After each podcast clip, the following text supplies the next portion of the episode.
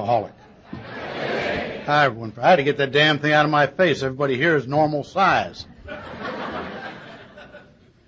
Yeah, I was sitting next to Bob over there, and uh, I asked him. I said, "Now, I said, just tell me, you're not her husband."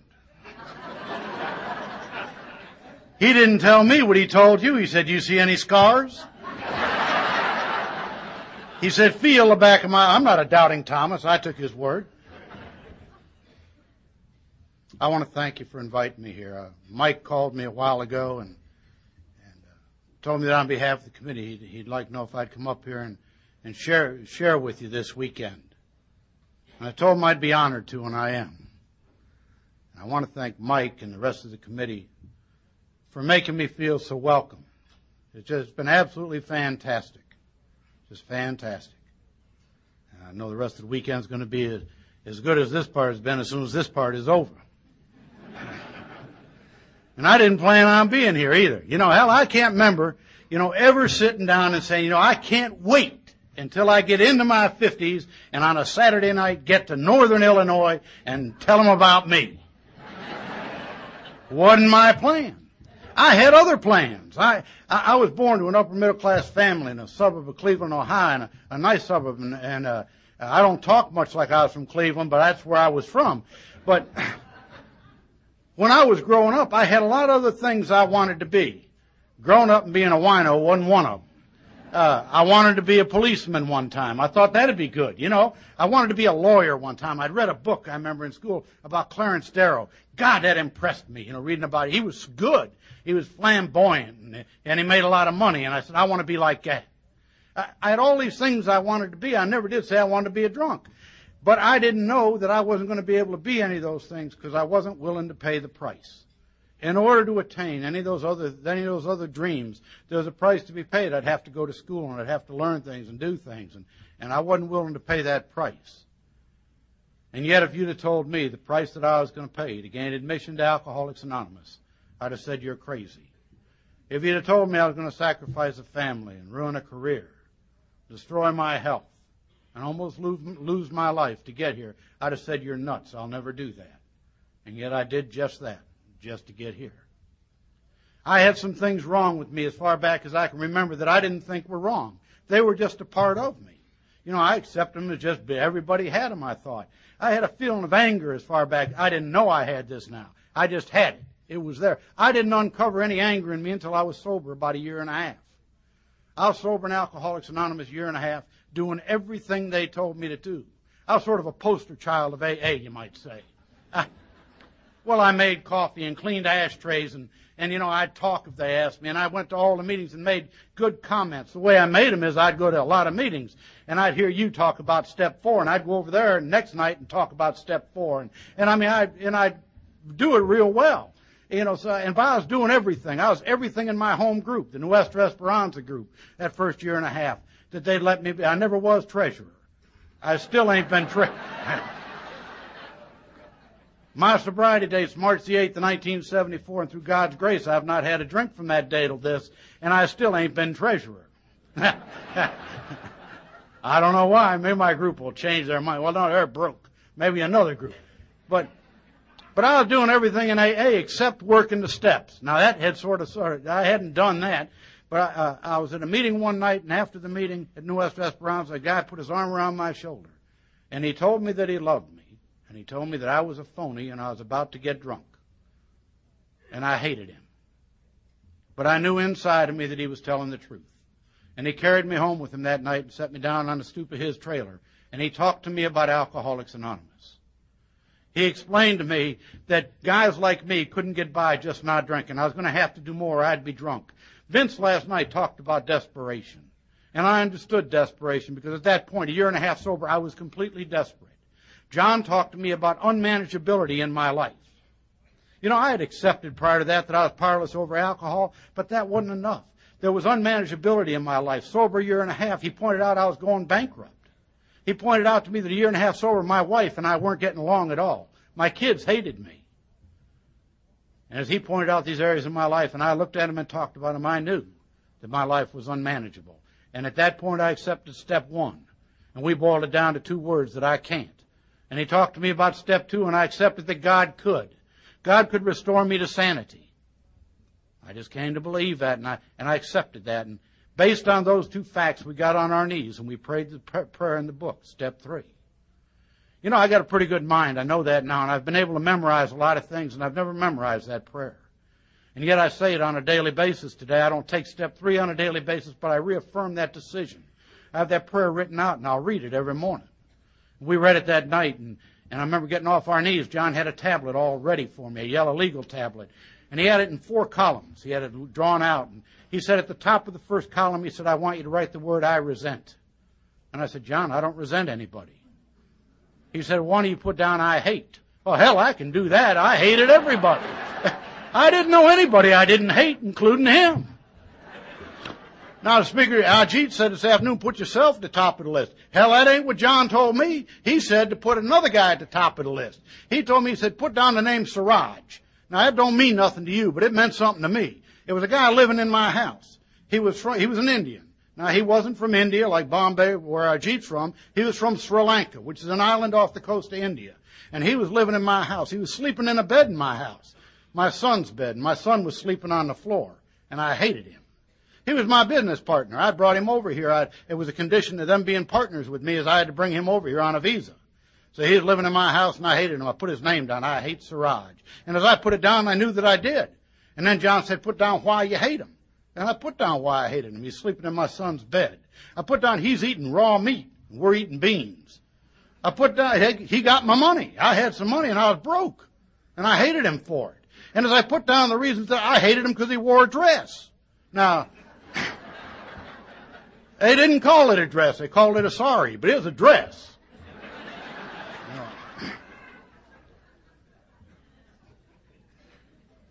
And as I put down why I hated him, the hate was there on paper where I could see it. And I went back through my, my whole life, starting from that point backwards, and I put down who I hated and why I hated them. And I found that I hated my parents, almost as far back as I can remember. But if you'd have told me to start that off, put down that I hate my parents, I couldn't have done it. But I did it doing it the way it was in the book. And I found that there was anger in my life as far back as I could remember.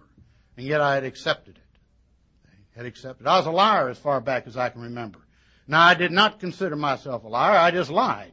It was a way of life with me. You know, Angelique was right last night. Boy, she made a good talk, you know. But uh, when she talked about alcohol and she tried to apologize that some of us lie, hell, I like lying, you know. I mean, today I, I sort of lean that way once in a while. You know, I, if you ask me on the phone how much I weigh, I'm liable to say 165. but you know, lying, I could be whatever you wanted me to be. I thought it was a gift from God, really. If you wanted me to be smart, I'd tell you I was smart. If you wanted me to be a thief, I could tell you what a good thing. Whatever you wanted, I could use my mouth and I tell the lie. And the difference between my lies and the lies that other people told were that I believed them. And when, when you didn't believe them, when I told them to you, I'd get mad. So I was a liar as far back as I can remember. I was also a thief as far back as I can remember. And I didn't consider myself a thief. I guess I figured I was a short, fat Robin Hood or something. I, I might take something from Vince and I turn around and give it to Mike. Now I didn't take it for me. I took it, just took it. And I didn't consider the fact that he'd earned money and bought this thing, whatever it was. What I figured was if I give it to Mike, he'd want me to be around. See? Now, if I was talking to one of them counselors or something, they'd tell me that I was trying to buy someone's love. But hell, I wasn't doing that. I was just doing that. And nobody taught me that. See, a lot of times people got to learn this. I didn't have to learn it. It just came natural. And I think that's a part of alcoholism. I didn't feel like I fit in. I didn't feel like I was a, a part of that family that I was born to. You know, I, uh, I never remember my mom or dad ever hugging me or kissing me or telling me that they loved me. And yet I'm sure they must have. I look at my sisters. I have a sister a year older, one a year younger, one three years, four years younger than that. I have a kid brother that was born when I was 18 years old. And I have seen my, my brother and sisters given physical and emotional love from my mom and dad throughout their lives. And I'm sure because of that that they did the same things for me. And yet there was something in me that kept me from ever feeling it. And has kept me from ever remembering it. And I think that's a part of my alcoholism.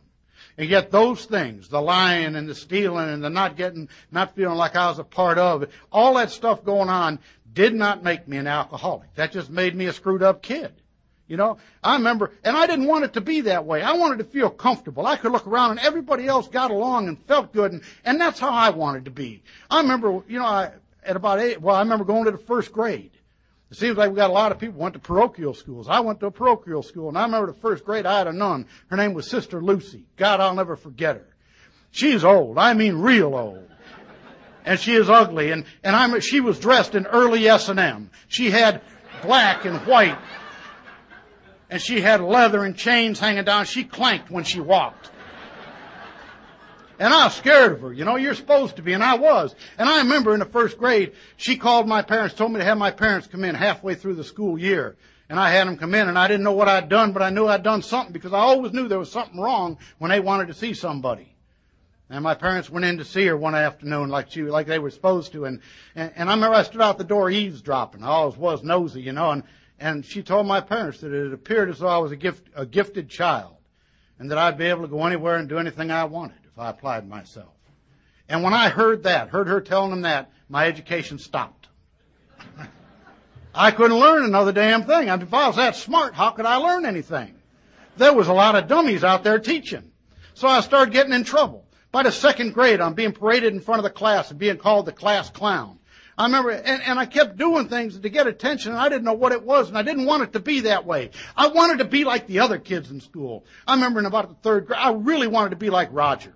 I had a kid lived up the street from me. He was golden haired, rosy cheeked kid. His name was Roger. God, if I could just be like Roger, everything would be all right. Just let me be like him. You know, Roger was also the kid we caught after school and beat the hell out of. Because the parents would always say, why can't you be like Roger? And nobody wants, you know, someone held up like that. But that was going to be my life. If I could just be like someone else, I'd be all right. You know, I got to AA, it started to be that way. I'd see people and say, if I could just be like this one, or if I could just be like that one, it'd be all right. You know, one of the one of the greatest freedoms or tools uh, that you gave me as a result of the tools is the fact that I no longer have to be just like anybody. When I said I'm Jay Plumbeck and I'm an alcoholic, I said absolutely all there is to know about me that I need to know. I know who I am and what I am, and I am satisfied with that. I'm not comfortable with all the things that are still wrong with me, but there are tools that you've given me that can change those with God's help. But I can be me today, and what a great freedom that is. Great freedom.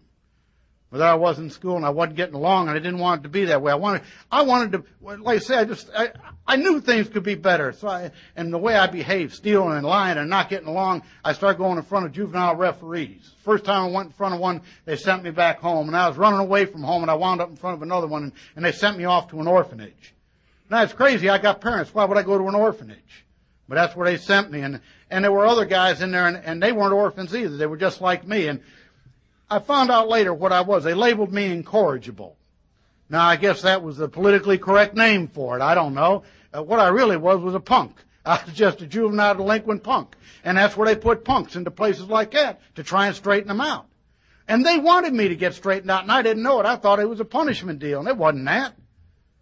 And I stayed there for a while and got back out and kept behaving the way I behaved and got locked up again. And, and I stayed locked up off and on until I was 17 and a half years old in a variety of different reformatories and places like that. The last school I went to, ninth grade, I was thrown out of a school. It was a parochial school I'd got to because of, of, uh, of apparent abilities. And they threw me out because I wouldn't go by the rules. I was back in another reformatory. And I remember at 13 and a half years old, a miracle came into my life. Something that was going to change the whole direction of my life. You know, I decided to get a drink. I was on the street for a short period of time and I decided to drink. And in Ohio, you had to be 21 years old to drink. Hell, I didn't even look 13. So I stole an eyebrow pencil and I gave myself a beard and a mustache.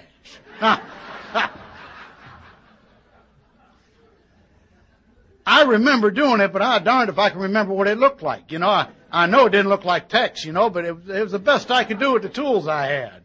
Yeah, here I'm a 13 year old kid with 10,000 blackheads dotted on my chin face. I have. And I liberated some money, stole some money from my mother's purse. Hell, that's where I always got. To steal it. I stole it from her purse and I went down on a skid row to get something to drink. And I don't know where I'd learned to go out on skid row to drink. You know, maybe the places I'd been. I don't know. And I'm sure that I had had alcohol, I had had alcohol in me prior to that. The reason I say I'm sure of it is because of the environment in which I lived. My daddy was a drinker. And I mean, my dad drank all the time. He was a news analyst, news commentator and analyst for, for a major radio station in the Midwest with a coast to coast hookup. And he'd go to work early in the morning. He had a drink in his hand when he left the house. When he come back in the house the afternoon, he had a drink in his hand. He drank uh, all night. He, all he did was drink. And yet I never saw him drunk. I never saw him slur his words. He just always drank. My mother drank regularly, two or three drinks every night to relax, she'd say. Never saw her out of the way or drunk. The family got together three or four times a year for get-togethers. Fourth of July, Labor Day, Thanksgiving, that kind of stuff. And, and they'd have kegs of wine and beer and mixed drinks. And whenever the adults drank, the kids drank. And we didn't have to steal it. They gave it to us. It was just the way they lived. Not much. We got a little bit of whatever the grown-ups had. So I'm sure I had alcohol in me many times prior to, prior to my 13th year. And yet I remember nothing about it. I guess again, if I was talking to one of them counselors or something, they'd tell me that was my social drinking. And hell, they'd be right. Yeah.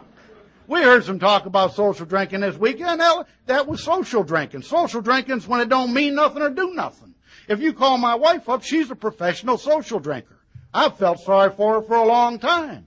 But if, if you ask her, say, Vaughn, when was the last time you had a drink? She couldn't tell you. If you asked her, what did it taste like?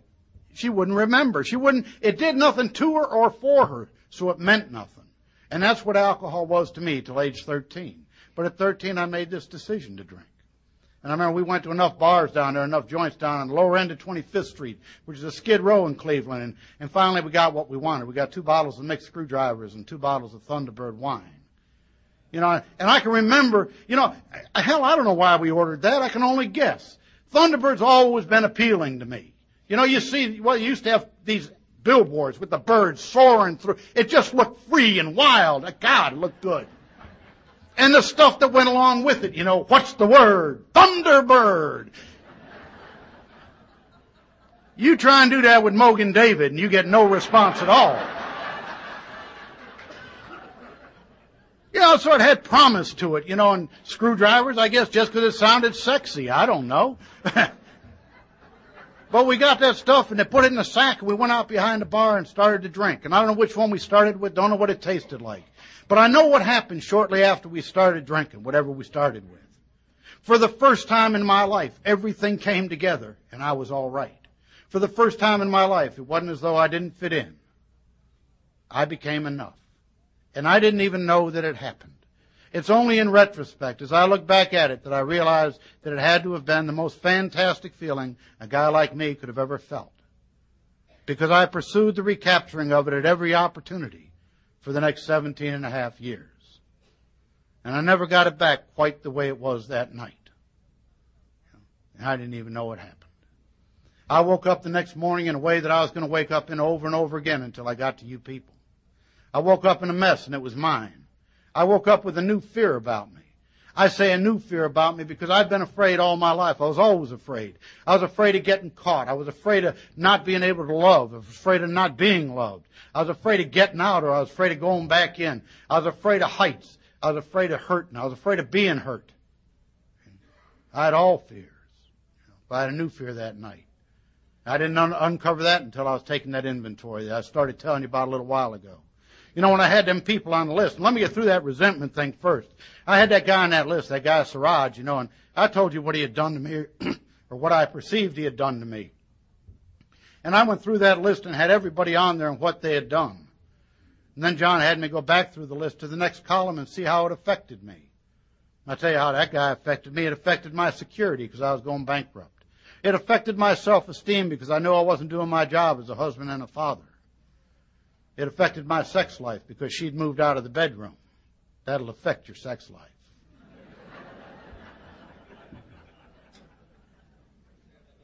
It affected every area of my life, and underneath it all was fear.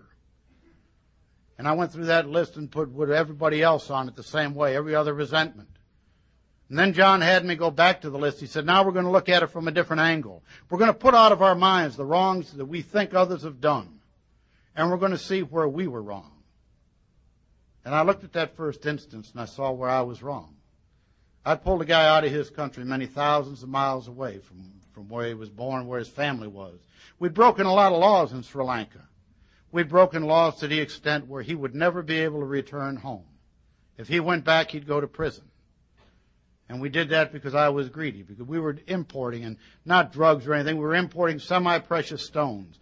And we broke just so many laws over there coming out that there was no way he'd go back.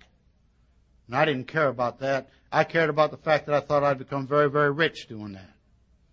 I told you they got my money, and I realized as I looked at that what my part in that was. I tried to get their money. I thought they were real wealthy, and I'd be able to steal our money, and it'd be all right.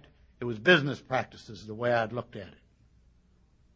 As I looked at the exact nature of the wrongs I'd done to him and wrote them down on paper, an amazing thing happened. My hatred for him left. I was no longer mad at him for what I thought he had done because I saw what I had done. And as I saw what I had done, I not only was relieved of the hatred, but I also had a game plan for what I was going to have to do to try and make things right. What I was going to have to do. And I went through that list, and you know, I'm here to tell you, I don't know about anybody else and what happens when they take an inventory, but in my inventory, as I went through that fourth column, there was not a single resentment on there where I was not able to find where I was wrong. In every one of them, I was able to find where I was wrong in some way. And as I did, it relieved me of the anger and the hatred that was coupled with it. We got through with that part, we went on to fear. And John had me write my fears down, and I listed them much like I told you. You know, all the things I was afraid of. I was afraid of her leaving. Hell, I was afraid of her not leaving, you know. they were both real. It depended what time of day it was. But when I got them all down on paper, John said, let's get on our knees and ask God to remove them. And we got on our knees and I prayed. I just said, God, please take them. I can't handle them. And I told John I'm still afraid. And he said, what are you afraid of? And I said, I don't know. I just feel afraid. And he opened up the book, Alcoholics Anonymous, to Bill's story, where Bill talked about that fear of impending calamity. And John put it in words that weren't quite so fancy. John says the fear that something bad's going to happen and you can't stop it. And hell, I knew that fear. That was that fear that when the doorbell rang, I wouldn't answer it. When the envelope came in the mail and there was no return address, I was afraid to open it. When the phone rang, I didn't want to answer it. I knew that fear. And I saw where it had gone back through my life. Bill says again, he talks about it being an evil and corroding thread. It ought to be classed with stealing. Our lives were shot through with it. Hell, I saw where my life was shot through with it. I saw where it threaded back into my life. And as my alcoholism progressed, that fear progressed until by the time I got to you people, it overwhelmed me entirely. The only time that I escaped from it at the end was when I was blacked out or passed out. And we got through with fear. Before I move on, I'll tell you there was a third part of that inventory, and we addressed that also, and that was sex. And we did exactly what the book said to do. I did the writing, and then I had to write further what my conduct was going to be. Not what you wanted me to be, but what I thought my God wanted me to be. And I asked him for help in living towards that. You know, those standards once set can, set can always be improved on. If I want to live a program of spiritual action and try and improve, I have to improve. See? Anyhow, there was that fear that morning. You know, when I woke up on that first drunk. And there was a third thing wrong. And that was the fact that I didn't know what happened the night before after I started to drink. You know, if I was talking to one of you, you'd probably have told me that I blacked out. But hell, I didn't think I blacked out. I just didn't remember. I didn't know that blacking out and not remembering were the same thing. and I know there's a lot of people that are, they say they're afraid of blackouts. You know, I was never afraid of them. Hell, I accepted them. That not remembering, I thought went with drinking. And I didn't tell nobody about it either. I don't ever remember saying, I don't remember last night, or I don't remember last week, or last month. I never did tell anybody about them. I just accepted it and figured when you drank, you didn't remember, and it was okay. Happened to everybody. And it was a funny thing the way my mind worked. As my alcoholism progressed, you see, blackouts didn't happen every time I drank, but they happened more and more frequently as time went on. And as they went on, I did not, uh, what I would, I would think inside of me that I wasn't responsible for what happened if I didn't remember it. Now I know I'm responsible. I know today that I am. But there was sort of some kind of mechanism going on in my brain that said if you don't remember you ain't responsible. I remember one time I'd done some stuff I really, I was so afraid of being caught and I said, well if they catch me, I just say I was drinking and I don't remember. As if that was a logical way to get out of it. And I was only in my, my 13th year. And if you'd have told me that I had these symptoms of alcoholism, I'd have said you're crazy. How could I be an alcoholic? I haven't even got my first zit yet, for God's sakes. I never knew what an alcoholic was. I used to go through a large part of my life wondering what an alcoholic was. I could spot him. It was never me. You know, I could look around. I'm pretty good at it today. I can spot them good. You know, I, when I saw Vince, there was not a doubt in my mind. I knew. I mean, hell, it was obvious. You know, Mike. Mike met me at the airport. He didn't have to have a sign. He was just standing there. I, that's an alcoholic, you know. And that was sort of the way my life went. You know, I could spot them, but it was never me. I mean, I could be around people. And I, you know, I remember one time my wife and I, we were with a guy named Eddie, and Eddie was drinking and I was drinking, and we're both drunk, and then he started throwing up, and blood started coming out. And I remember looking at my wife and said, boy, he's in bad shape. She said, he sure is. He ought to quit drinking. I said, you're right. I believe he's alcoholic. See, I can spot him. About six months later, she came in the bathroom, and I was throwing up blood in the toilet. And she said, you look awful bad. She said, I believe you're alcohol. I said, no, it isn't that at all. I said, last night we had cherry stone clams and they've affected me somehow. No matter what, it wasn't me. I never knew what an alcoholic was till I got here and you gave me that definition.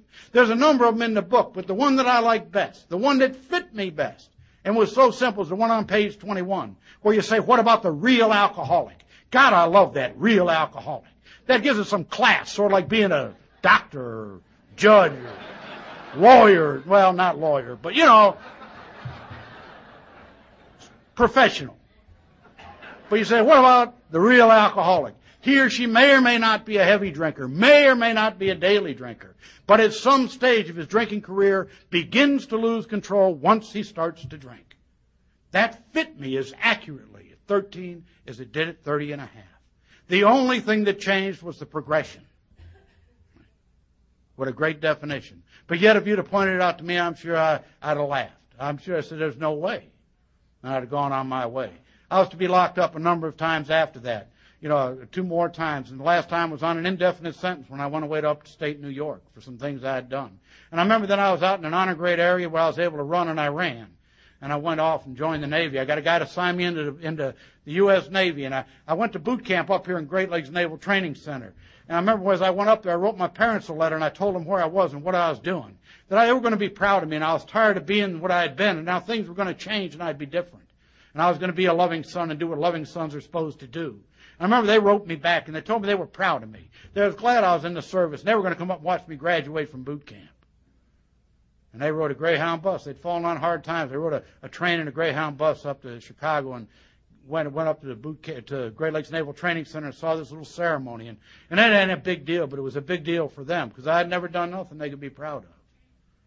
And I remember after that they carried me down into downtown Chicago on a 12-hour pass, and we went into a restaurant. And my dad looked at me, and I told you he always drank, and we were in this restaurant, and, and I remember he looked at me and said, "Son, you're not old enough to to drink, but if you're old enough to be in the service, I'll buy you a drink. What would you like?" You know, I got that warm feeling about me. You know, I said, God, now my dad and I are going to be drinking buddies, and everybody knows, you know, that's great. So I said, I'll have a beer. And he ordered me a beer. He ordered himself a cup of coffee and my mother a Coca-Cola. And I looked at him. I said, what's the matter? Aren't you drinking? And my mother looked at me, and she had that funny look in her eyes some of these women get, you know. Said, no, your dad doesn't drink anymore. He's a member of Alcoholics Anonymous, and he's been sober for three months. I found out later how my daddy sobered up. My daddy sobered up in 1959 at Rosary Hall in Cleveland, Ohio. There was a nun that ran that place then called Sister Ignatia. Now, back then, it's different than they have things today. Back then, I understand that the only way you got in is if your sponsor, your AA sponsor, checked you in and they detoxed you and then he, they checked you out to his care. When you were in there, nobody saw you except your AA sponsor and the men that he had on a list that were allowed to see you. It was strictly male facility back then. There were no women in. There was no TVs or radios. They had a big book and 12 and 12 and grapevines. That was all the AA, that was all the stuff in there to read.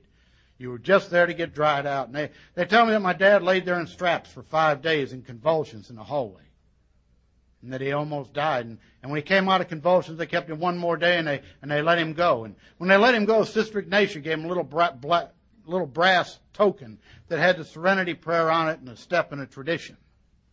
And she gave that to him. She said, Jim, if you go with your sponsor to Alcoholics Anonymous and do what those men tell you to do, you'll not have to take another drink again a day at a time as long as you live. My daddy went with his sponsor to Alcoholics Anonymous. And he did what you told him to do, and he didn't drink from then until he died, 20 couple years later. And he died sober. But there my dad is, three months sober, and, and you know, I, I know today how he must have felt three months sober, because I know how I felt three months sober. Three months sober, I was whining around the house. Three months sober, I was sick, and I still wanted to drink, but I wasn't drinking. And I'm sure my dad must have still wanted to drink. You know, and I didn't think of that then. I didn't know anything about it. You know, I didn't know this act of him offering to buy me a drink, what an act of just unselfish trying to be whatever to me was. I didn't see it that way. You know what I saw it as? I saw the fact that he wasn't drinking as an act of anger from him. I knew in my heart that the only reason he wasn't drinking is because he didn't like me and didn't want to drink with me. And I thought to myself, how soon can I get away from these people and meet my friends and do some drinking? This is the same guy that wanted to be a loving son, the same guy that wanted to do what I was supposed to do. You know, when you talk to me about alcoholism, you explain to me that drinking is but a symptom. You said our bottles are but a symptom. You said selfishness and self-centeredness, that we think is the root of our problem. I have no trouble at all accepting that. All I've got to do is look at the record. Just look at the record. I got away from them. I met my friends and I drank. And I woke up the next morning the same way I woke up the last time I drank. Same fear, same mess, and same not remembering what happened the night before. I did get a tattoo. I remember that. I remember every day. It's the ugliest damn thing I ever saw in my life. Popeye. I got, I got it on State Street, I think was the name of it here in Chicago. Jesus. I didn't remember, but I can remember it today. I see it. But anyhow, my career in the Navy don't take a long time to talk about.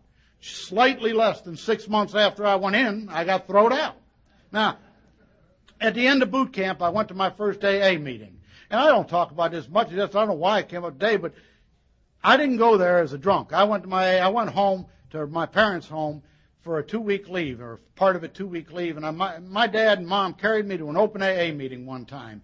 And, and looking back at it, I understand now that they introduced me to a guy named Dave who had been in the service. And, and I had thought they were taking me just like they used to take me to the press club when my dad went to the press club or Rotary or, you know, the Lions Club, that kind of stuff. That's all it meant to me. And, and maybe looking back, maybe he had something else. I don't know. But I mean, it didn't mean nothing to me.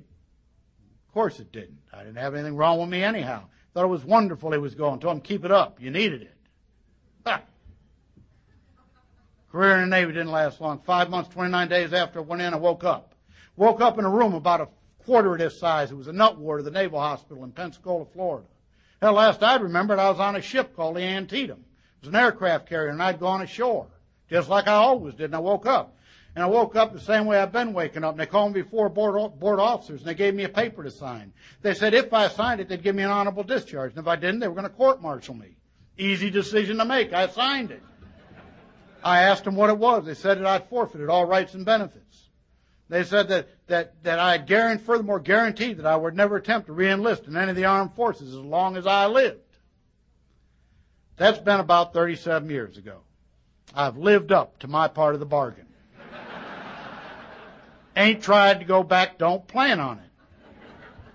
But there were some things on that discharge that are necessary to talk about. They told me that I had what they would term to be acute alcoholism. And they said by acute alcoholism, we mean when you drink, you get in trouble. Well, hell, I knew that. But they had it wrong. They said drinking got me in trouble, and it wasn't drinking, it was you. If you wouldn't pick on me, I'd be all right. If you'd give me a break. If you wouldn't talk about me. There was always somebody bothering me, or I'd be all right. It wasn't drinking. Drinking just happened. I, an example. I could be in a bar as big as this room. Nobody in there but me and the bartender. And I'd just be sitting there next to the jukebox drinking. I always like to be near the jukebox. And I don't know about up here in Chicago, but I, I've always liked country music. I like a little bit of blues, but a lot of country. It's good thinking music for drinking. They have songs out that are important. Just a couple years ago, there was a song out, I don't know if you heard it up here, Bubba Shot the Jukebox. Now, that's, what you think about hell, that jukebox needed shooting. Bubba was right. Vince might have not wanted to be his roommate, but hell, he was right. But I'd listen to that music and I'd think and I'd drink. And as I drank, I'd look over there all of a sudden and after a couple hours there'd be two of them sitting over in a corner and they'd be talking about me. Hell, I knew they was. Their lips were moving. Being absolutely no bigger then than I am now, I'd go over to do something about it. And I'd get in trouble. Now I was a fighter. I've always been a fighter. But I've never been a winner. I just got beat up a lot. You know, I mean, I'd hit anybody and then they'd beat the hell out of me. And I'd go back to the ship. Sometimes with clothes on, sometimes not. Always bloody. So this morning I woke up in a nut ward and they're telling me drinking's the problem. They told me if I quit then I'd be alright. But if I didn't quit it wouldn't be long and I'd be chronic. And they said by chronic we mean daily. They're telling that to somebody not quite 18 years old. I still hadn't had my first date for God's sakes. Well, if I had, I wouldn't tell you about it. You know where I'd been. You had to think about it a minute, I know, but how could I be alcoholic? You know, there was something else on that discharge, something that I didn't talk about for a while. And, uh, in the Navy, they don't treat you like you all have treated me. You gave me that big, beautiful room. God, it's just fantastic. In the Navy, what you get is a little canvas rack about two foot wide and a little over six foot long. And the newest guy gets the highest rack on his ship. And there I was way up there and I had four guys underneath me that would complain to the division officer every morning about getting peed on the night before. I'm sorry, I don't know any other way to explain it. But I, I didn't want to give you the impression that I was a bedwetter, because I wasn't. I had problems, and there's a vast difference. And these problems are embarrassing. You imagine going through life with this kind of problem. You know, I mean, it's just tough to do. I don't know what I did to that, but something. But it, it's tough going through with that. Hell, I, I was sober in Alcoholics Anonymous for just about three months. And I was whining around the house one day. You know, just sort of whining around. And she walked by. And I said, hey. She turned around. And I told her, I said, you know, I'm going to AA every single night, doing just what they told me to do. I said, and the, and the landlord keeps bugging me. She said, well, sure he does. You ain't paid the rent. We had very little communication. She took off again. I hollered after. I said, hey. She turned around. I said, you know, I'm going to AA every single night since March the 8th, doing everything they say to do, doing just what my sponsor tells me. I said, you don't love me. She didn't even answer me. She just walked off. I went in the kitchen. I gave her my very best shot. I sort of poked her in the shoulder. I said, hey, you. I used her last name. Around she turned. Went through this whole thing again. Going to AA, doing everything. I said, in fact, I still go to the bathroom every night. And she said, yeah, but you've been getting out of bed every night. You talk to me about selfishness and self-centeredness being the root of my problem. And all I got to do is look at the record. All I'd been thinking about was me. Me not working, landlord bothering me, her not loving me, everything me, me, me. I didn't realize what God was doing to me, through me, around me. I didn't even realize He dried the bed up for God's sakes. Now, I don't think He did that for me. I think He did it for her. You see, I hadn't told her. I, I, I, should tell you, the way she found out about that was sort of odd, about having to sleep in a wet bed. I, We're getting ready to get married. And that, you know, you got to tell them when you get ready to get, because they're going to find out. I was on an enforced period of sobriety there. I set her down one day and, and, uh, I got about half drunk. I always talk better when I'm drinking, but I got that eyeball contact, you know, when you're really going to lie. And I said, I explained to her that I loved her and that I'd done a lot of things and that, uh, there was just something I couldn't tell her about, but I was trying. And she said, well, it, she talked me into doing what I was going to have to do anyhow. And I told her, I said, when I was in the Navy, I said, I was down in the tropics serving our country. Geography wasn't her strong suit, you know, and Pensacola is close. But I said, I contracted this rare kidney ailment. And I've been to the Mayo Clinic and Johns Hopkins. Hell, Vince might have treated me, I don't know and I suffer from occasional periods of incontinence. Now you just tell me, don't that sound better than saying I went to bed every night? You got to be inventive. But anyhow, she took swimming lessons before we got married. And so it worked out. But anyhow, there I was and there I was in the Navy and they'd thrown me out and told me I was a lousy sailor and I did, you know, I went back up to my parents' house for the very last time. I, I got up there, hitchhiked up there, still in the high. I bought me an old Studebaker, got me my first driver's license. It was my 18th birthday. and Got the driver's license, an old Studebaker, and went out to celebrate my 18th birthday and I woke up the next morning the same way I always woke up. Woke up in a mess, and woke up with a fear, and woke up not knowing what happened the night before, and I was in jail. And they gave me eight traffic violations that night hit, skip, and driving drunk and just, and I never got single tickets. I always got a handful of them. I operated, I mean, I moved. Now, they took my license away and I did not get a legal license back until I'd been sober in Alcoholics Anonymous for over two and a half years. Now, don't think I quit driving. I just quit having legal licenses. Back in the very early 60s and up, up till I got sober, you could just keep getting different licenses. I'd go to Texas and get one or California or Washington. Everywhere I went, I got a license. And when they'd catch me on that one, I'd go get an. I, when Vince was talking about an ambulance, hell, I drove an ambulance on a license once. I was drunk, and they arrested me. Now it's embarrassing. You're out there saving lives, and they arrest you. drunk driving, illegal license. Yeah. And the fire department that owned ambulance that I worked for, they were upset because it never had oxygen. We used the oxygen. It helped hangovers. And I didn't want it to be that way, you know, I really didn't. I said, if you just give me a break, it'd be all right. And the only reason I took that oxygen wasn't to deprive no one, it was just so I could work better. And I didn't want it to be that way. So my driving career was bad, to say the least. And I, I didn't get along well that way. I said, well, I'll join the merchant marine. They said, I'm a lousy sailor, I'll go to sea. So I got my first seaman's papers right after my 18th birthday, and I went off on a ship. We went to Japan, and I went ashore, and I took a drink. And the captain came and got me three days later. And I got in trouble. I remember they took me back to the ship and they logged me, and that's a disciplinary action. And, and, and they fine you a certain amount of pay, and, and the captain told me I was fired. And that didn't mean, mean much to me. This, this is an old tramp ship that I was on, what they were. They were tramp ships, and, and, and the deal with those ships was that all the guys got off when he got back to the States anyhow. So I was just going to get off, so it didn't make any difference. They said, hell, these guys drank, and I knew what, I just did what they said, and made no difference. And I, and I didn't want it to be that way, but we got back to the United States, and you know, the stories you hear about seamen and money is true. We didn't get paid a lot per day, but we got a lot of days built up, and they didn't give you the money out there. You got 10% of the money, and the rest of it they gave you in $100 bills when you paid off.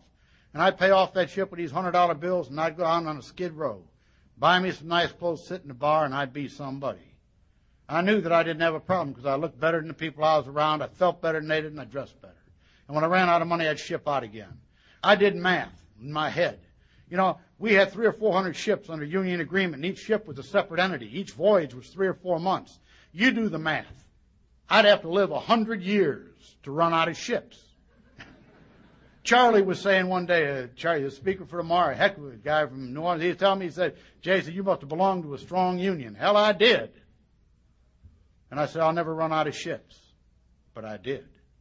I got blackballed out of that, uh, out of that profession in 1973 for chronic alcoholism. They called me a performer. But there was a lot to happen from that first ship till I got blackballed from it. Things kept getting worse, and I said I'd get married.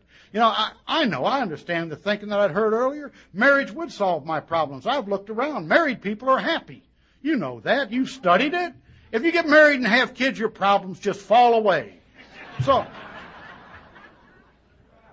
so I got off in 1965. I was on a ship. I got off a ship uh, in Michigan somewhere, and I remember going into a bar, and I was sitting there shopping for a wife, and she walked in. Now, all I ever did was drink and go to sea, and I was sitting there drinking, and she walked in, and God, did she look mad? It was the first person I've seen smaller than me. Little bitty old redhead. She sat right down next to me. I looked at her and said, Can I buy you a drink? She said, No, I don't drink. Well, that was true love. Hell, I couldn't afford another drinker. I bought her a Coca Cola. And I began to talk to her. I smeared them $100 bills all over the bar to impress her. And I began to lie, and she began to listen. And after a lengthy courtship, I proposed to her. Now, she isn't with me this weekend, but if you call her up and ask her how long that courtship was, she'll tell you 10 minutes. But I believe she's lying. It was probably 20 minutes.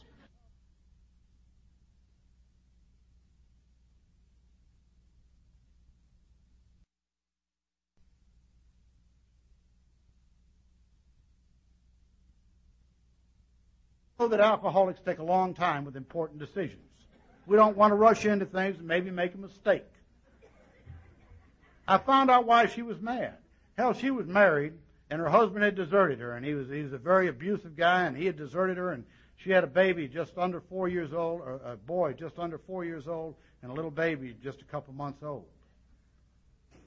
You know, and I told her that I needed her. And I, I know she took off, and I found her a couple months later down in Florida, and I, and I, and I did pursue her. And I told her that I needed her, and I meant it. And I thought I needed her because I felt superior to her. I was taller than her. I thought I was smarter than her, had more money than her. Had I but known how superior she was to me, I'd have been afraid to ever talk to her. She told me that if I cleaned up my language and I quit drinking, that she would consent to seeing me. And we, after she got divorced, we'd see what had happened. So at that stage of my drinking, I don't know about you, but there was a period there when I had some control.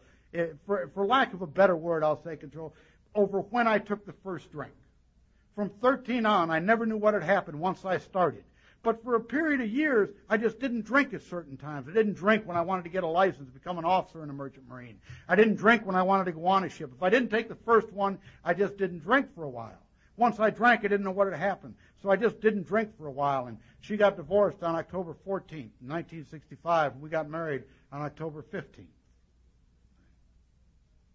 I'd like to tell you the marriage started happily, but it didn't. The little boy was holding on to my leg. I remember that, Ricky, looking up at me. He said, Please be my daddy, and he was crying. God, I wanted to be his daddy. I hadn't had a daddy. I'd always wanted a daddy, and I hadn't had one. And I knew that I'd be this little boy's daddy. I was going to give him all the things that, that I thought I should have had, and be all that I should be. Remember holding Kim in my arms, this little girl. And I was going to be her daddy, and I could envision softball and brownies and all the stuff you do with little girls, running off to boyfriends, the whole deal. God, I was going to be it. And this wife I was marrying. You know, I wasn't just saying words, and I don't make light of it. You know, I laugh about it. It's marriage was important. You know, in my family there were very few divorces. You know, people just stayed married. And I'm not pitching marriage, not ju- I'm just saying that's how it was. So that's how it was, how I thought of this. I thought I was just going to get married, and that's how it'd be from then on. And we got married, and it wasn't much. Got married at the Candlelight Flower Shop on Congress Avenue in West Palm Beach, Florida. I remember clearly what it was. It was right across from the farmer's market where I bought the rings. I'd run out of money, and I'd had to shop. And I got a bargain on the rings, a bargain on the wedding. Churches wouldn't marry us, you know, because we were the wrong religion and things were wrong and one thing and another. So we got this justice of the peace who ran the flower shop said she'd marry us. Her daughter would play the organ and my wife would get a corsage. It'd be $25. I got her down to about 10 or 15 bucks.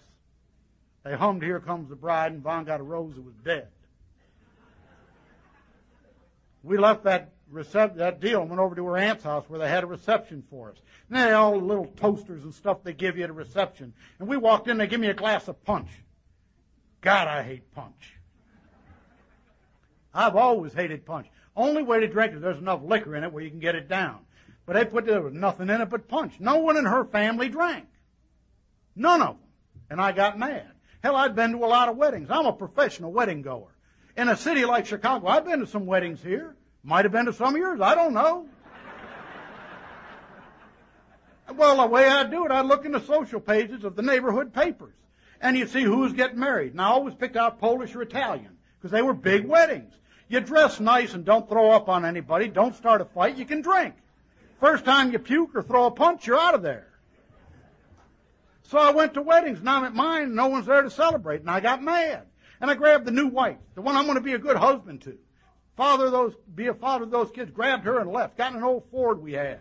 Went down to Miami for a two day honeymoon. I stopped at a liquor store and I got a bottle and I began to drink. And she wouldn't drink with me and you know you gotta have someone to celebrate with. So I picked a guy up on the side of the road. He was just a bum.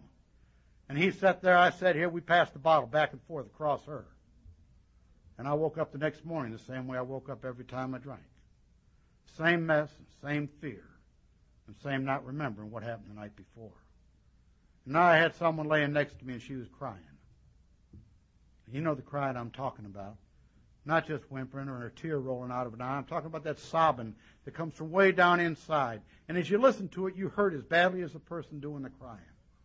I remember asking her what was wrong. Hell, I knew what was wrong.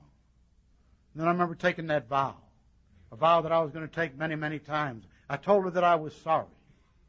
I told her that I'd never behave like that again. If she would please just give me one more chance, I would never, never do that again. And she believed me. She gave me a chance. And I broke that vow over and over and over again until March the 8th of 1974. And I never meant to break it. I can't take you day by day through that those years of marriage, but I can only tell you it was a nightmare. It was a nightmare for everyone concerned, for the kids that came into it, from this new wife of mine, for a son that was born in 1968. He's identical. He looks, he's a spitting image of me. And yet I remember nothing at all about his birth, nothing at all about the first six years of his life. I just don't remember it. I, I can only guess at how we stayed married. I went to sea for a living. I was to go stay going to sea until the, until 1983, 1984. But as I went to sea, I'd write to my wife. I'd be on a ship and we'd be going to wherever we went, Europe or Asia, wherever we were. I'd write her letters and I'd tell her that I loved her and tell her that I needed her, and tell her that I was sorry and beg her to please give me one more chance. Just give me one more chance and things would be different. And I'd get off that ship and I'd go home. And you know, I remember, I remember times I'd get off. She'd meet the plane and I'd be coming down that deal out of the gate from the air, air, from the plane, and she'd see me, and the hope in her eyes would be visible. She'd have the kids with her, and she'd one look at me, and it'd go out like you hit her, because I'd be drunk. And by the time it'd get where she couldn't stand it anymore, I'd be gone on another ship, and it kept on going. By 1973, our relationship was pretty well dead. I was blackballed out of the merchant marine. I didn't know what I'd do. I tried to stop drinking on my own, and they found me wandering around the neighborhood with no clothes on. She got me back home and got some liquor in me. March the 7th, 1974. I found myself knocking on a man's back door, 1,200 miles away from where we lived. And when he answered the door, the first words out of my mouth were, I think I have a problem drinking. I had never uttered that to anyone. You know, when the doctors told me I was dying, I say they were crazy. When the priests and preachers told me I was going to hell, I knew they were nuts. When she said she was leaving, yeah, I never admitted to you or to anyone else that there was a problem with drinking. And out of nowhere came that phrase, I think I have a problem drinking. He invited me into his house and took me back to his study, set me down, and he gave me a copy of our book, Alcoholics Anonymous. He had me open it up, and I did. On the flyleaf, there were some words written in ink. It said, If you want what we have, God will help. Love, Dad. My dad had bought that book for me a number of years before, and he just had it sitting there. You see, my dad did what you told him to do. He'd come to you people. I heard about it later from the guys in the groups he went to up in Cleveland. He'd go to you people and he'd, he'd whine about his son, like I whine about some of my problems. But he'd tell you about his son that was killing himself, and his son that was throwing a career away, and his son that was destroying a family, and his son. And as he told you that, you'd say, Jim, leave him alone. Jim, leave him alone. Let him do what he's got to do. Let him go where he's got to go. If you say anything, he isn't going to listen to you. He never has and he won't now. What he will do, you might be shutting the very door you'll have to knock on later. And I am so glad that he did not hear words like intervention. I'm so grateful. Because if he'd have said something to me, you'd probably have a different speaker tonight. Because when I had absolutely nowhere else to go, I had somewhere to go. I went to a man's house that I knew didn't drink that used to drink. I knew nothing else about AA. I knew he didn't drink. And he said, let's go to a meeting tonight. And I wouldn't go. I said, I'm not going. I'm drunk. He said, that's all right. I'll take anyone to their first meeting drunk. But I wouldn't go. And then he wrote down some numbers on a piece of paper. And he said, put these in your billfold. And tomorrow morning, he said, when you wake up, if you wake up, he said, the reason I say if is you might die. But if you wake up and if you would rather be sober than be drunk, call one of these numbers before you take a drink. And then meet me tomorrow night and we'll go to a meeting. And I went out that night and I don't know where I went. I just know that I drank. Because by then that's all I did was drink. And when I woke up the next morning, there was a drink sitting next to me because there was always a drink next to me. You know, whether I was drinking wine, which is what I was drinking at the end, or Scotch, it made no difference. There was always a drink. And it was never a choice. When I got up in the morning, I drank. Or when I came to, whenever my eyes opened, I drank. And I got up that morning and I needed to drink. And I wanted to drink. But there was something different. As badly as I wanted to drink, I didn't want to drink just a little bit more. You know, in our home group of Alcoholics Anonymous, maybe in yours, we see the slogans on the wall. And there's one that has particular importance to me. It says, but for the grace of God. And I understand today what grace is. Grace, they say, comes from a Latin word that means gift. And I believe that God's grace to me that morning was his asked for, his unasked for gift of a desire not to drink that was stronger than a desire to drink. Many people have gotten on their knees and said, God help me at that point, and he has. I didn't. It was just given to me. Why? I don't know. I can guess. Maybe because my wife prayed for me, or my mom, my dad, sisters or brothers, maybe my kids. Maybe at a meeting of AA they had a moment of silence for a guy like, I don't know. I just know it was there. And I know it was there with a responsibility. That desire was given to me with the same responsibility that it was given to you. A responsibility that I do everything in my power to keep it or I would lose it. That day I couldn't do much. I just didn't drink, and I needed to drink and wanted to drink. And they carried me to a hospital, and they didn't give you the stuff they give now. What they gave me was vitamin B12 in the butt. And they were to give that to me every day for about two weeks. God, my butt still hurts when I think about it. They said it helped my nerves and I wouldn't have to drink. I don't know if it did or not, but I didn't drink. And they, and they gave, told my wife to give me honey and orange juice. They said that helped my nerves too, the sugar in the honey. Well, we didn't have any money by that time. They, they said that she could give me Karo syrup. Well, she didn't like me anyhow. She got Karo syrup. Now, this is March, you know, and now you take Karo syrup, mix it in, in some honey out there and see what it looks like. It's like chunks of tar, for God's sakes. But they said it helped me, and I guess it did, because I didn't have to drink. And they told her to give me hard candy. And we always had hard candy around, and, and I remember every time I opened my mouth, there was hard candy in it. And I met my dad that night. We went to a meeting of Alcoholics Anonymous meeting like this with people like you. Remember, we walked in the back door and there was a guy standing there and he grabbed mine. And as he grabbed my hand, my dad said, That's Jimmy and he's your sponsor. My dad took off and I got this yo yo hanging onto my hand.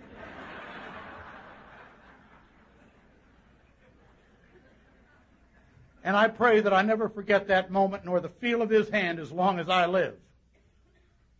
Because his hand was the handshake of Alcoholics Anonymous. It was warm and it was firm and it was dry and my hand was cold and wet and scared. And I know what it is because I feel it at AA meetings every week. And Jimmy told me, he said, My name's Jimmy and I'm glad to meet you. And you know what? I just knew that he was and I didn't question it. I didn't say, Gosh, that's great. I just accepted his handshake. And he began to talk to me.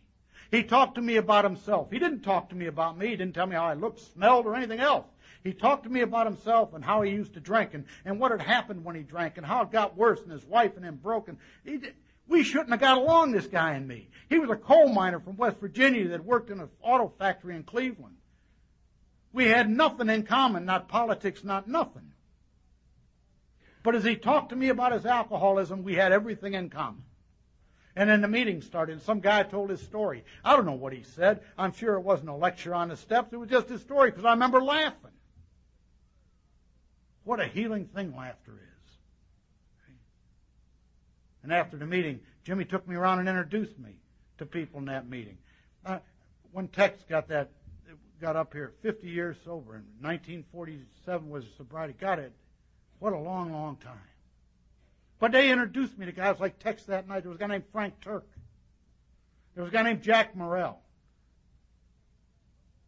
I remember Frank though. Frank Frank was tall and he was bald and and he was old. God, he was old. He had to be in his 50s.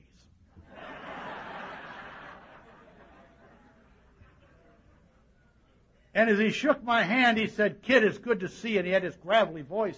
And he says, Good to see you. He said, Keep coming. He said, and I want you to meet so and so. And he had a new guy with him. Frank had been sober just under 30 years. You know, I was up in Cleveland uh, last year, and I was over on, on the Near East Side, and there was Frank at a meeting. Same bald, old Frank, same gravelly voice. Shook my hand, said, Kid, it's good to see you again. Said, You're going to be all right. He said, I want you to meet so and so. And he had this new guy shake my hand. And I asked him, I said, Frank, you still sponsoring guys? Ah, he says, I don't want. He said, but I can't drive no more. I need drivers.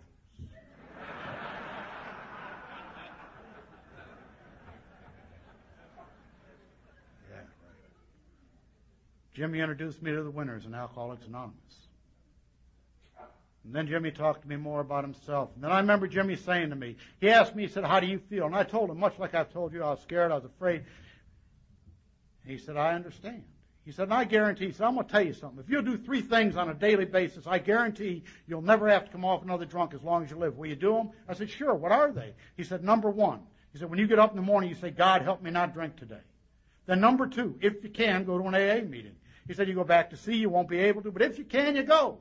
He said, number three, you go to bed at night, you say, thank you, God, for a sober day.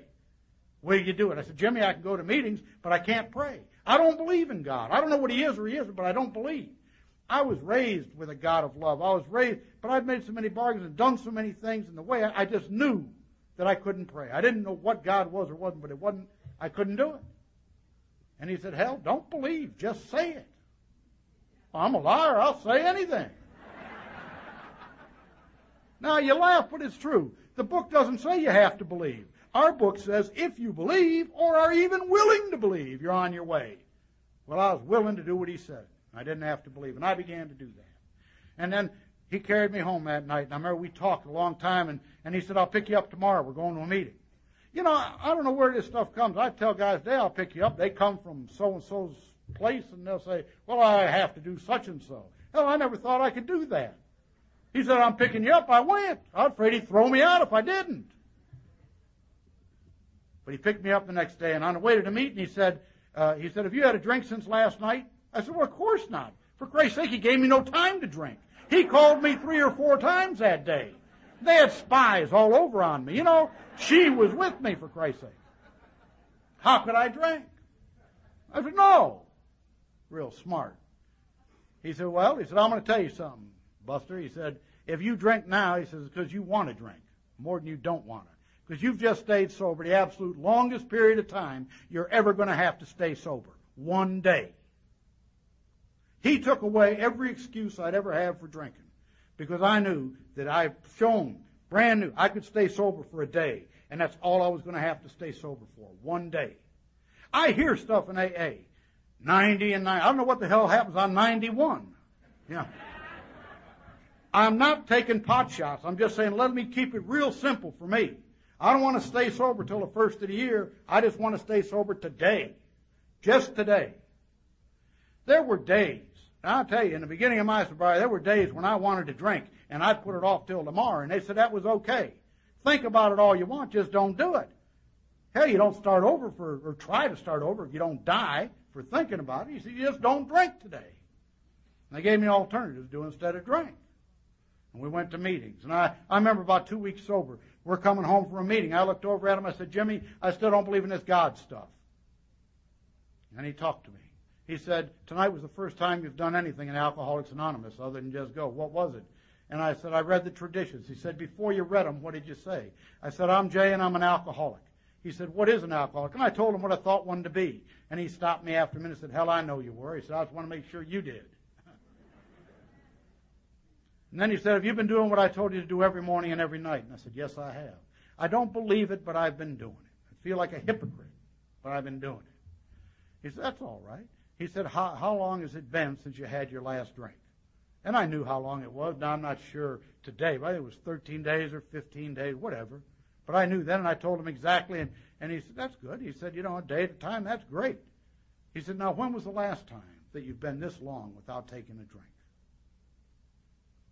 And an awareness came over me that I can only describe to you as the power of a God.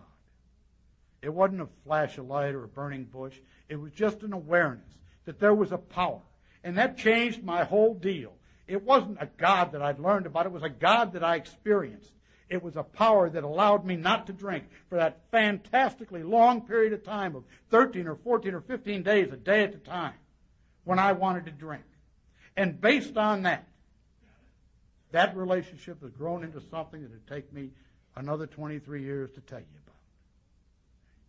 been absolutely, and it only came as a result of being willing to do that which I didn't believe. The program of Alcoholics Anonymous has just been absolutely phenomenal in my life. You've heard me tell you, I started off by telling you that I wasn't able to work the steps immediately, and I didn't. I did all I was able to do. But at the point in my life where it was either work the steps or get drunk, I was able to take these, the kit of spiritual tools and apply them to my life. Let me tell you how long it took. When I left John's house that night with the beginning of an inventory, I was back over the next night to take a fifth step. Went back home for an hour and we did six and seven. The day after that, we worked on step eight and I began making amends.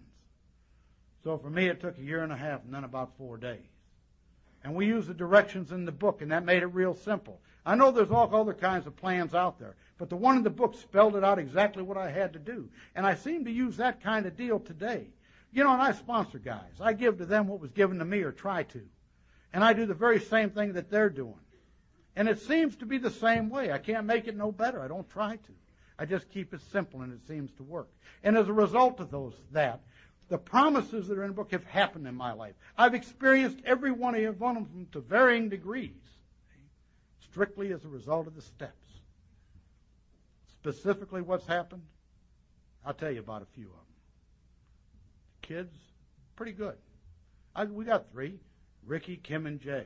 You know, and they rotate as to who loves me and who hates me on a daily basis, it seems. But, but they're not kids anymore. You know, Ricky's 37 and Kim's 33 and Jay's 29. You know, Kim was up to the house for a few days and and she let let me know something that happened many years ago. She let me know the day uh, the day before I came up here, and it sort of threw me back a little bit. And uh, help me to understand a little bit more about her. But she's uh, she's trying to do what she's supposed to do. She'd gotten married. She'd had some real tough times, and and I had trouble accepting it, and and, uh, and I don't now. God, in His time, allowed me to know what I was supposed to know, and do what I'm supposed to do. Ricky, 37 year old, hell, he was a he did what he had to do until he was about 35, and then he came to me and 34. He came to me and asked me if I could help him, and I I was able to do something for him again, and and uh, and he's been things have changed for him. I don't know why it happened. God's time, not mine, I guess. Little Jay, 29 years old, fantastic. He was upstairs two weeks ago. He kissed me goodbye. He calls about once a week. Knew I was coming up here. Told me to have a safe trip. And that he loved me. The promise is happening in my life. My wife and I, a relationship beyond description. Some days we get along and some days we don't. but that's real life. Just about three years ago, I'd been invited out to Reno to talk one of these things, and and uh, she and I planned on going together. My wife loves Reno or Las Vegas. I mean, it's it's she just loves slot machines. It wasn't a conference. It was a. She says slot machines are like alcoholics. I said, what do you mean? She's an active member of Al-Anon. She said, they're just like alcoholics. I said, what do you mean? She said, well, they pay off just enough to keep you coming. but anyhow, we planned on it. We were going out there. We were going to have a, it was, you know, just, it was just, we were really looking forward to it. And a week before we went, or shortly, just about a week before we went, I was working in Myrtle Beach. She was living in North, in North Carolina, and we're going to sell our house and all this stuff. And, and she had a massive heart attack. And she's laying in a hospital there, and, and I got up from Myrtle Beach, and I went up there, and I'd called out to Reno and canceled the plans, and I get up there, and I'm with her, and a couple days later, she's smoothed out a little bit, but she's in that cardiac care unit, and and uh, the doctor came in. The doctor, she has a cardiologist. She says, uh, "Well, doc, will I be out of here by Wednesday?" Said, "My husband and I are going to Reno." he said, "You're not going anywhere, lady." And I told her, I said, "Vaughn," I said, "We're not going to Reno. I've canceled that. We'll do it next year or another time." She said, What do you mean you canceled? I said, I canceled. You're in the hospital. She said, Are you a doctor? I said, What do you mean? She said, Hell, you can't do nothing for me. I said, You got a commitment. I said, You always talk about fulfilling a commitment. I said, You can't do nothing me. The doctor says I'm out of the woods. You go. So I didn't stay like, well, would have if she was there? But I went out and I fulfilled the commitment. It don't make me somebody. It makes her somebody. She reminded me of what I was supposed to do. See, I'd have played doctor if I hadn't done that. My wife loves Alcoholics Anonymous. Shortly after that, she had to have some bypass for carotid arteries, and she suffered a series of strokes. My wife is young; she isn't able to work anymore, and she has some real severe problems. And uh, we, she was getting ready to move to the beach. We'd sold our home up there. It was closing last May 15th, and she's going to be living down there with me. And I, uh, she's able to do some things. Things are just going to get better, we figured. And I went up there to close on a house, and the doctors checked, and she had a lump in her breast. She had breast cancer, and they did a radical mastectomy last May 15th. I'll tell you that just, I, I, really, I guess the reason I'm telling you that to let you know that things are wonderful. They really are. My wife says she loves you, and she's glad that I'm here with you. And she doesn't cry, and she shows me some things about living. And she's still an active member of Al Anon. You know, like I said, I can't describe you all you've given to me. When she got that cancer, my first thought was, why me? Why is this happening? You know, I just got through with all that other, why me? And the realization came to me that, hell, I didn't have the cancer. She did. I got on my knees and I did what was talked about earlier today and last night. I said, God, you take it. I can't handle it. And God took it. And as I let him, he keeps it. My dad and I, and my dad died. I told you, he died on my 8th AA birthday. Just before my 8th AA birthday. Or just after, rather. And I never knew if I'd really made amends to him or not. I tried to. I, I, I remember doing the things I was supposed to, and I had my sponsor by then was a guy named Brian, and and I lived in North Carolina, and I'd, uh, I'd go to Brian. My dad's dying of cancer, and he wouldn't let any of us kids near him. And, and I'd ask Brian, I said, what can I do? And Brian said, do what a loving son does. And I said, well, what's that? And he said, if you're a loving son, you'll know. My, my sponsor made me be responsible for my actions. He did not allow me to do something he'd tell me to do and make him responsible. And I did what a loving son was supposed to do. I allowed my daddy to die with dignity, the way he wanted to. I got a card from my dad on that birthday. And I couldn't read the card, it was just scribbles inside of it. But a letter fell out and it was from my mom. My mom explained what it was all about. She said, Your dad was trying to write to you for your birthday. And, and as he tried to write, he couldn't get it on paper. His hands wouldn't work. She said, so she said, why don't you tell me what to say and I'll write it and you copy it. And he said, tried that and said that didn't work. She said, so he just he looked at her then and said, Rita, I'm a sick man and I know I'm going to die. She said, at that point he accepted his coming death, and he hadn't accepted it up till then. She said, but it's important you know what he was trying to say. Said, dear son, congratulations on your AA birthday. On a glorious and wonderful day. Said, now how can we ever be grateful enough to the program of Alcoholics Anonymous and for all that it's given us? It's given us a loving God who's returned a lost son, rediscovered a lost father. I get caught up in selfishness today, different periods, and I, and I fall back on that and wonder, how can I be grateful enough to this deal we have that we call Alcoholics Anonymous for all that it's given us? I know some ways to be grateful today. Last April, is the last story I'll tell you, and I'll sit down. But last April, I was talking in an intergroup in Orlando, Florida. And when I got sober, I went from Cleveland back to Florida, and Jimmy, my sponsor, handed me off to his sponsor, a guy named Jack Morrell, who's dead now, Jack and Billy Morrell. They're dead, but they got sober in 47, 48, and they were, they were the first international. and They were active AAers, and they lived in Florida, and they'd sort of fallen away from AA when they got down there. And, but anyhow, Jack would talk to me a lot when I first got down there, and Jack would tell me about Alcoholics Anonymous and tell me the stories in the beginning. And I remember going to a meeting with him one night, and, and I talked at that meeting or commented at that meeting about some stuff a doctor had prescribed for me that day. And I remember Jack telling me to shut up. And he took me out of the meeting. And he explained to me that that was a meeting of Alcoholics Anonymous. He said, in Alcoholics Anonymous, we talk about alcoholism. Now, if you've got some problem with some chemicals other than alcohol, he said, we've taken stuff other than alcohol, put near everybody in AA has. But a lot of people A took the same stuff, so we don't talk about it in AA. You talk with me about it. and If I don't know, I'll find you somebody. He said, but let's keep AAAA. So it's there as other people come along. He said, hell, I might have grandkids someday that need it. I'd like it to be here. I didn't like him for saying that, but I listened to him. And I was in Orlando last year. And I, I was talking that Saturday, and I remember I was supposed to have a host take me to dinner, and they didn't show till late. And then we went to dinner, and and we're there. I told them, I said, "Well, you missed a good speaker this afternoon." It was some guy named uh, named whatever. I said we talked about his mom and dad, and they both had men's names. And they said, "Well, that ain't." The girl says that ain't so funny. She said, "My grandma's name was Billy." And I said, "Billy." I said, "What's your grandpa's name?" She said, "Jack." I said, "What was her last name?" She said, "Morrell." They didn't know me. They didn't know that her granddaddy had sort of been my sponsor 20 some years before that. And it talked to me about preserving the integrity of Alcoholics Anonymous. So I'll ask you also how can we be grateful enough program of Alcoholics Anonymous for all that it's given us? I'll tell you how.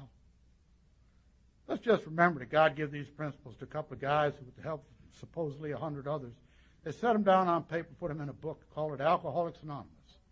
And they entrusted them with it. And they entrusted them to others who gave it to you, who gave it to me. All of us with the same responsibility.